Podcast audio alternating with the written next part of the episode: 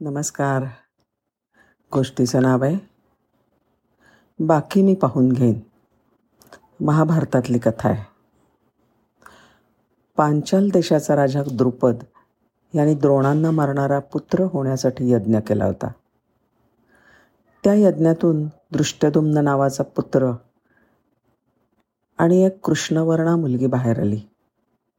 तीच कृष्णा तीच द्रौपदी पांचाल देशची राजकन्या म्हणून पांचाली आणि यज्ञातून जन्मली म्हणून याज्ञसेनी. द्रौपदी उपवर होताच तिचं स्वयंवर मांडण्यात आलं. पांडव या वेळेला लक्षागृहातून सुटून एकचक्रा गावात ब्राह्मण वेशात राहत होते. द्रौपदी स्वयंवरासाठी देशाच्या कानाकोपऱ्यातून राजपुत्र आले होते. धनुर्विद्येमध्ये निष्णात असलेल्या पराक्रमी वीरालाच द्रौपदी द्यावी. ह्या इच्छेने द्रुपदाने धनुष्य आणि फिरते यंत्र सिद्ध केलं होतं. स्वयंवरात याज्ञसेनीला जिंकण्यासाठी लावलेला पणसुद्धा मोठा विलक्षण होता. उंच छताला एक फिरतं चक्र होतं.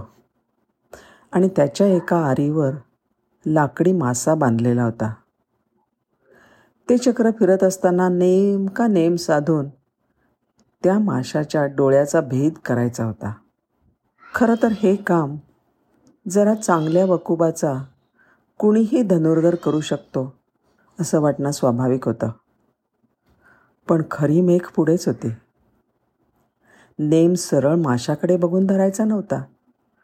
फिरत्या चक्राखाली भलं मोठं तरसाळं पाणी भरून ठेवलेलं होतं. छत्तावर मत्स्यचक्र फिरत असताना खाली पाण्यात पाहून त्याच्या डोळ्यावर नेम धरायचा होता आणि नेमका वेध घ्यायचा होता. स्वयंवर तर साक्षात याज्ञसेनीचं होतं. त्या ठिकाणी एकाहून एक निष्णात धनुर्धर उपस्थित होते. सर्वच प्रतिस्पर्धी इरेला पेटलेले. कित्येक राजे युवराज आपापलं धनुर्विद्येतलं कौशल्यपणाला लावून मत्स्यभेद करण्याची पराकाष्ठा करत होते. पण सर्वांचा हिरेमोड झाला होता. नीट नेम धरणारे भले भले पाण्याच्या तरंगाच्यामुळे चक्क पराभूत झाले होते. एक एक धुरंधर धनुर्धारी हताश होऊन परतले होते. आणि आता लक्षभेद करायला ब्राह्मण वेशातला अर्जुन पुढे सरसावला. त्याने एक क्षण श्रीकृष्णाकडे बघितलं. कृष्णाने त्याला खूण करून निकट बोलावलं आणि सूचना केली हे बघ मन शांत ठेव. नीट विरासन घाल. धनुष्यावर बाण चढाव. प्रत्यंच्या ओढल्यावर हात स्थिर ठेव. पापणीसुद्धा लवू देऊ नकोस. नेमक्या क्षणी तीर सोड. बाकीचं मी पाहून घे अर्जुन हसला. कृष्ण म्हणाला का? काय झालं? का हसलास? अरे माधवा विरासन मी घालणार. नेम मी धरणार. तीर पण मीच सोडणार. मग तुला करायला बाकी उरलंच काय रे? हे ऐकलं आणि श्रीकृष्ण हसले. पार्था हे सर्व तुलाच करायचं आहे मी फक्त तेवढंच करणार आहे जे तुला नाही जमणार. आणि ते काय असणार आहे बरं? सांगू? सांगा ना.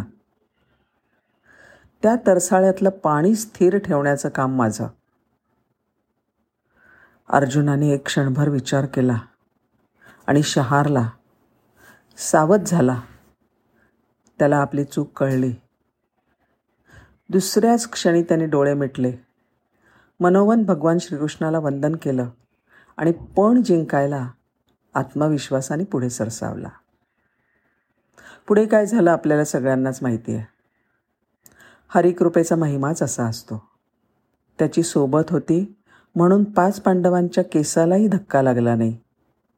आणि त्याची सोबत नव्हती तर शंभरातला एकही वाचला नाही महाभारताच्या त्या धर्मयुद्धामध्ये. धन्यवाद.